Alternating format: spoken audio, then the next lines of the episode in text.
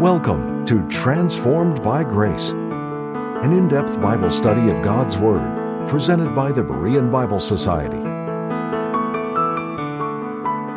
Join us each time on this station as Pastor Kevin brings the transforming message of God's grace revealed through the Holy Scriptures.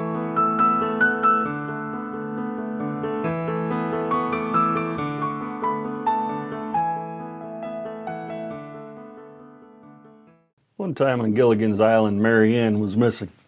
The professor said, There's not a sign of her anywhere. And Gilligan responded, You're not supposed to be looking for signs. You're supposed to be looking for Mary Ann. Philippians 3:20 teaches the church, "For our citizenship is in heaven, from whence also we look for the Savior, the Lord Jesus Christ." It is a daily joy given to us to look for our Lord and Savior who could come at any moment for us. For the rapture of the church, the body of Christ is not supposed to be looking for signs. We are supposed to be looking for the Savior, the Lord Jesus Christ. However, under prophecy, for Christ's second coming, there is a difference there. As Israel was taught to look for signs of Christ's coming. Luke 21, 25, and 28 read, In there shall be signs in the sun, and in the moon, and in the stars, and upon the earth distress of nations. And when these things begin to come to pass, then look up and lift up your heads, for your redemption draweth nigh. At the rapture, Christ will descend from heaven and catch the body of Christ up to himself in the air, and then take us to heaven to forever be with Him there. Heaven is our hope, and heaven is the place of our eternal citizenship. At the second coming, though, Christ will descend all the way down to the Mount of Olives, and He comes to establish His kingdom on the earth, and that is Israel's hope. And that is the place of Israel's eternal citizenship here on the earth. It is important to rightly divide God's word between the rapture and the second coming. To be rapture ready, we need to have a proper understanding of these two future comings of Christ. The Apostle Paul points out this difference in 1 Corinthians 15. 1 Corinthians 15, 20 to 23 read, But now is Christ risen from the dead, and become the firstfruits of them that slept. For since by man came death, by man came also the resurrection of the dead. For as in Adam all die, even so in Christ shall all be made alive. But every man in his own order Christ the firstfruits, afterward they that are Christ's at his coming. In verses 23 through 28, Paul outlines the prophetic order of resurrections, and he begins with Christ. When Paul spoke of the gospel of salvation, which saves us from all of our sins in verses 1 through 4, he made it crystal clear that Christ's resurrection was prophesied as he says, He rose again the third day according to the Scriptures. In Acts chapter 2, in Peter's sermon at Pentecost, he spoke of a prophecy in Psalm 16, verse 10, of the Messiah's resurrection, and that Jesus Christ was its fulfillment as Israel's Messiah. Acts 2, 24 to 31 read, Whom, that is Jesus Christ, God hath raised up, having loosed the pains of death, because it was not possible that he should be holden of it. For David speaketh concerning him, Thou wilt not leave my soul in hell or in Hades, neither wilt thou suffer thine Holy One to see corruption. Therefore, being a prophet, he seeing this before spake of the resurrection of Christ, that his soul was not left in hell or Hades, neither his flesh did see corruption. Christ's resurrection was the first fruits, Paul wrote in verses 20 and 23, meaning that his resurrection was the first of more to come. Christ's bodily resurrection guarantees the great harvest of bodily resurrections yet to come in the future. You see this by a miracle that took place surrounding Christ's death, death and resurrection. When Christ died on the cross, Matthew 27, 51 to 53 reads, And the earth did quake, and the rocks rent, and the graves were opened, and many bodies of the saints which slept arose and came out of the graves after his resurrection, and went into the holy city and appeared unto many. On the cross, shortly after the three hours of darkness at three o'clock, the Lord cried with a loud voice, crying out, It is finished. And the Lord dismissed his spirit and he died. At that moment, the veil in the temple tore from top to bottom. The ground shook from an earthquake. The earthquake was so powerful it caused rocks to split in two and graves split open. Because of the Sabbath days that followed the Lord's death, for three days no one lifted a finger to close those grave sites. Then on resurrection morning, after the Lord rose again the third day, saints from these open graves arose as well. They stood up, walked out of their tombs, went into Jerusalem, and appeared to many people. Christ was the first fruits. He destroyed the power of death and arose victorious over it. And Christ's resurrection as the first fruits speaks to the fact that more are to come. His, his resurrection guarantees the certainty of all future resurrections.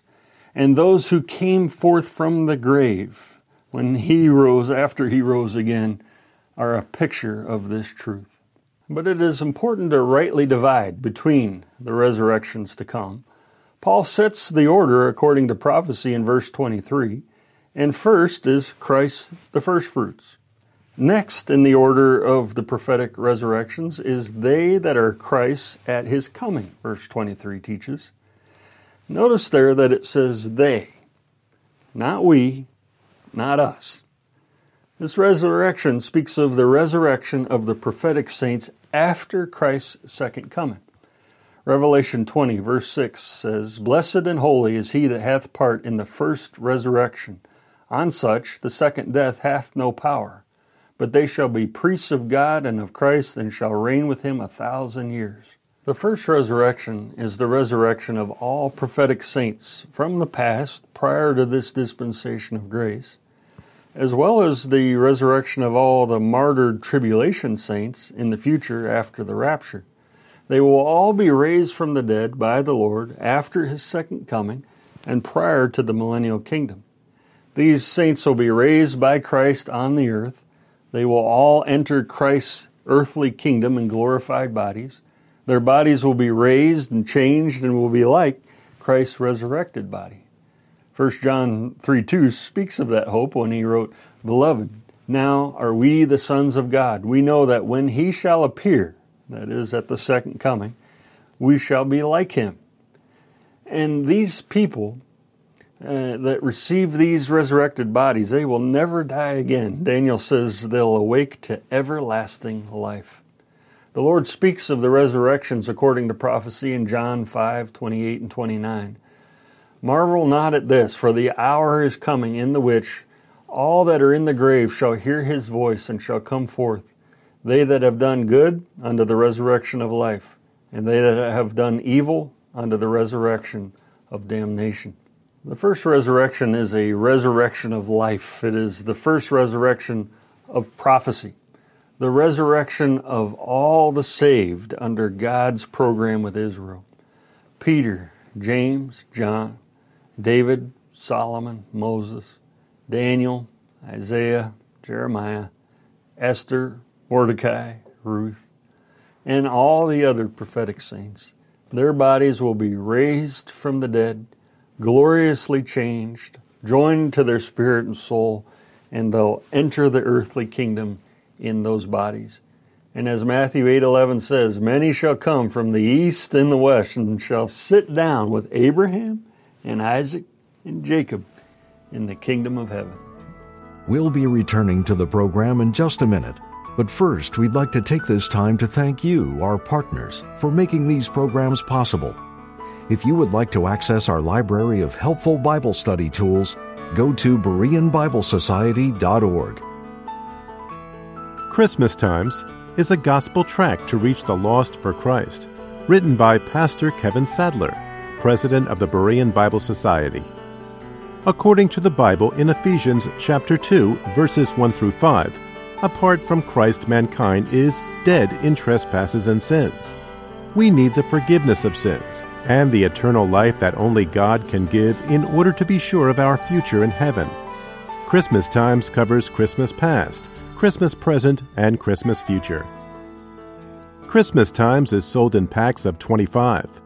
To order, contact the Berean Bible Society for pricing and availability at 262 255 4750 or visit our website at www.bereanbiblesociety.org. To receive our free full color 32 page monthly magazine, The Berean Searchlight, call 262 255 4750 or subscribe online at www.bereanbiblesociety.org. Thank you again for your generous gifts. And now, back to the teaching with Pastor Kevin. 1 Corinthians 15 24 to 26 reads, Then cometh the end, when he shall have delivered up the kingdom to God, even the Father, when he shall have put down all rule and all authority and power. For he must reign till he hath put all enemies under his feet. The last enemy that shall be destroyed is death. Paul defines, he gives a definition of the kingdom on earth here when he says, When he shall have put down all rule and all authority and power, for he or Christ must reign till he hath put all enemies under his feet. Following the thousand year kingdom comes the time when the last enemy that shall be destroyed is death. Revelation 20, 13 to 15 describes this time. And the sea gave up the dead which were in it, and death and hell, or Hades, delivered up the dead which were in them. And death and hell, that is Hades, were cast into the lake of fire. This is the second death. And whosoever was not found written in the book of life was cast into the lake of fire. This is the second resurrection of prophecy. There are 1,000 years between the first and second resurrections. The second is a resurrection for all unbelievers of all time. It's called the resurrection of damnation in John 5:29. Daniel 12 2 prophesies of this resurrection as well and says, Many of them that sleep in the dust of the earth shall awake to shame and everlasting contempt. At the second resurrection, the physical bodies of the unsaved will be raised and joined with their spirits which have been in Hades and the resurrected bodies given to the unsaved by God at that time will be indestructible, able to exist forever in torment in the lake of fire. The unbelieving are then judged at the great white throne according to their works and cast into the lake of fire. Once this final judgment is over, both death and Hades are cast into the lake of fire as well. Death speaks of the grave, the temporary holding place of unsaved people's bodies. Hades speaks to the temporary holding place of punishment for unsaved people's souls in the center of the earth.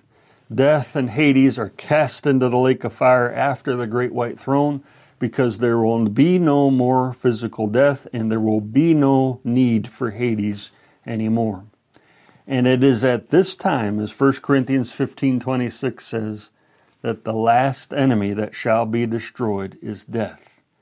And as Revelation 21 4 puts it, there shall be no more death. So prophecy foretells of three resurrections Christ, those saved under Israel's program to enter the kingdom on the earth, and all unbelievers to enter the lake of fire. And Paul says that this is the order that they'll take place. But when you go over to verse 51 in this chapter, Paul reveals a new and a different resurrection. 1 Corinthians 15 51 to 52 says, Behold, I show you a mystery. We shall not all sleep, but we shall all be changed. In a moment, in the twinkling of an eye, at the last trump, for the trumpet shall sound, and the dead shall be raised incorruptible, and we shall be changed. After Paul had given the prophetic order of resurrections, in verse 51 he brings up a coming of Christ and a resurrection that had never before been revealed. Under grace, we, the body of Christ, have our own resurrection completely separate from these prophetic resurrections which will take place at the rapture. The word mystery in verse 51 means to shut the mouth. It speaks of something which God had said nothing about in the past until he opened his mouth and revealed it. And he reveals this resurrection, this coming of Christ, to Paul. And this is why Paul says, Behold, I show you a mystery. All the previous resurrections, Christ's resurrection, the first resurrection, the resurrection of damnation, they were all revealed in the Old Testament in prophecy, but not this resurrection for the body of Christ. Christ revealed to Paul a resurrection that had never been foretold in Scripture. The first resurrection and this resurrection of the body are two different resurrections. The prophesied first resurrection is for Israel and for all the prophetic saints, and will take place after Christ's prophesied second coming to Israel. In verses 51 to 53, this never before revealed resurrection is for the body of Christ and will take place at Christ's never before revealed coming, the rapture of the church. The rapture with its resurrection was a mystery and is part of the revelation of the mystery which was kept secret since the world began as Romans 16:25 says.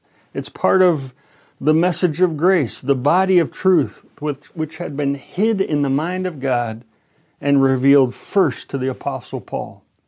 At both the second coming and the rapture, a resurrection takes place. At Christ's second coming to Israel, a resurrection for redeemed Israel takes place. At the rapture of the church, a resurrection for the body of Christ takes place. And you can see that by noticing the personal pronouns, how they change from they to we here, as Paul applies this coming of Christ and this resurrection to us, the church, the body of Christ. In Paul's epistles, when he writes, he's addressing the body of Christ, and he tells us here, we shall not all sleep, but we shall all be changed. In verse 23, Paul talked about they that are Christ at his second coming, speaking of Israel. Here he's speaking of us, we, the body of Christ, uh, those that are Christ at the rapture. The rapture is resurrection day for the body of Christ only. Only those saved in the dispensation of grace will be raised at the rapture. Job, Abraham, Joseph, Elijah, Peter, John the Baptist, Mary, all the bodies of the saved prophetic saints will remain in their graves until the first resurrection of prophecy after the tribulation period when they'll be ushered into the kingdom of heaven on the earth. But at the rapture, all the saved under this dispensation of grace from the Apostle Paul on, all those who have been saved under the terms of salvation for this dispensation, believing that Christ died for our sins and rose again, will be raised at the rapture of the church. So the order for the future resurrections is this first, the rapture and the resurrection of the church, the body of Christ, to enter heaven and this coming of Christ and this resurrection could take place anytime. Seven years later, after the rapture and after the tribulation period is completed, at Christ's second coming, the first resurrection of prophecy takes place to raise kingdom saints to enter the kingdom on the earth. 1,000 years later, the second resurrection of all unbelievers takes place to enter the lake of fire. Paul says here that for one generation of the body of Christ who are alive at the rapture, they will not sleep or they will not die. Instead, they will be changed. At the rapture, a trumpet will sound to gather the body of Christ to heaven and to announce the close of this dispensation of grace. When the Lord comes at the rapture, he will bring the souls of all the members of the body of Christ who have died and are in heaven with him right now and he will call out and raise their bodies from the grave in glory and power and will unite body and soul together and they'll be fitted with incorruptible, immortal bodies. Then the living will be changed and he will transform the bodies of the living members of the body of Christ in the twinkling of an eye and likewise give them incorruptible, immortal, glorious, powerful, spiritual bodies and catch us away to heaven. When John Quincy Adams, the sixth president of the United States, was 80 years old, a friend asked him, Well, how is John Quincy Adams? He replied, Thank you. John Quincy Adams is quite well, but the house where he lives is becoming dilapidated. It is tottering. Time and seasons have nearly destroyed it, and it is becoming quite uninhabitable. I will have to move out of it soon, but John Quincy Adams is quite well, thank you. At Christ's coming at the rapture, these earthly houses in which we groan, Scripture puts it, will change in a moment, in the twinkling of an eye. On that glorious day, our bodies will be fashioned like Christ's glorious body, the body of His glory, in which He possesses eternally in His glorification. Our glorified bodies will never wear down, never break down, never corrupt, they'll never die. We will live forever in our new glorified bodies with Christ. 1 Corinthians 15 58 reads, Therefore, my beloved brethren, be steadfast, unmovable, always abounding in the work of the Lord, for as much as ye know that your labor is not in vain in the Lord. Verse 58 teaches us how Christ's resurrection and knowing the certainty of our resurrection at the rapture, how this should affect the way we live we see here two effects that our faith ought to have upon us as we are rapture ready. The first is to be steadfast and unmovable. In this context, we are talking about the truth of the resurrection. There are many who deny Christ's resurrection. There are many who confuse the resurrections to come. For us who believe and understand, we have a responsibility to defend the truth, stand for it, and be unmovable. On this we will not move. On this we stand firm. Jesus Christ died on the cross for our sins. He was buried, and he literally and physically rose again the third day from the dead, triumphant over sin and death. The resurrection tells us that our sins are forgiven completely through Christ and his cross, and his resurrection guarantees all who have believed life now and forever. The resurrection shows that Jesus Christ is God and the only Savior who alone has the power to save. We must be steadfast and unmovable with this truth of Christ's resurrection. On this also we must not move, and we stand firm there is a resurrection coming for Israel at Christ's second coming. And there is a resurrection coming for the body of Christ at the rapture. We must distinguish between our resurrection and Israel's, and we must stand for it. When Christ returns at the rapture, it will take place before the tribulation ever begins. And the body of Christ will be taken to heaven, which is our hope and we will be given new, incorruptible, immortal bodies. In all of this, we must hang on tightly and not give an inch. Remain fixed, not move off center, not let doubters or mockers or anyone undermine or weaken our confidence in Christ's resurrection or our resurrection at the rapture. The second effect our belief in the resurrection ought to have on us is to throw ourselves confidently and wholeheartedly into serving the Lord and to abound in the work of the Lord. We should live for the one who by mm. grace loved us, gave himself for us, who because he lives, we shall live also. Our sure, confident hope should motivate us to serve him. The work of the Lord is not something that just pastors and missionaries do. This letter of Corinthians. This verse was written to a church. The work of the Lord is something all of us do. All the church is to serve. And God wants to use each of our lives for His glory. The work of the Lord involves all that we do for Him as we pray for others, as we serve in the local church in any area, as we help others and show God's grace, love, and kindness as we share the gospel or as we talk to others about the Word of God. It involves giving time and attention to our marriages and to our children, raising and building our families by the Word of God.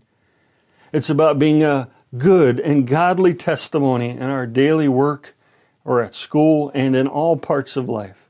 God wants us to abound in all of these things. And the resurrection changes our perspective about service.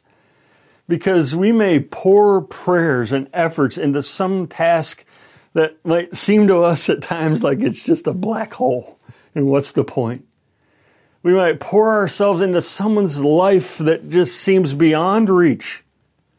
We might pour ourselves into some dream that just seems as dead as a doornail and impossible. But with the God of the resurrection, we know that things are not always as they seem. We have a living Savior who is at work, and He uses our service, and nothing done for Him is ever done in vain. We know and we trust this as we walk by faith in Him. And the Lord of life and the God of, of the resurrection is able to do exceeding abundantly above all that we ask or think through us and through our service. The resurrection teaches us that life now is an investment in the future. Without it, without the resurrection, the sensible thing to do is to live for the moment, to live for me, and to live for now. As verse 32 in this chapter says, If the dead rise not, let us eat and drink, for tomorrow we die. But because Christ lives, we should live and serve in light of eternity. Knowing that our hope is absolutely true and sure, knowing that our service, that all of our work, all of our labor, nothing, any of it is ever done in vain knowing that we will be rewarded and honored by Christ Himself one day for our faith, our faithfulness, and all we do for Him. Andrew Murray wrote, God has no more precious gift to a church or an age than a person who lives as an embodiment of His will and inspires those around them with the faith of what grace can do. As we stay rapture ready at all times, may the resurrection and our hope drive us to abound in the work of the Lord, to live by faith in our living Savior, and show what His grace can do in and through our lives. Thank you again for tuning in to Transformed by Grace. We appreciate your prayer support and the financial gifts.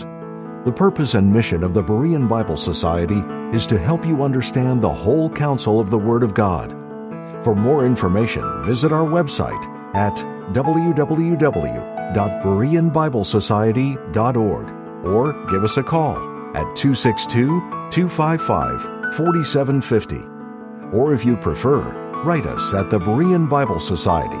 P.O. Box 756, Germantown, Wisconsin 53022. Now, until next time, may you be transformed by God's grace.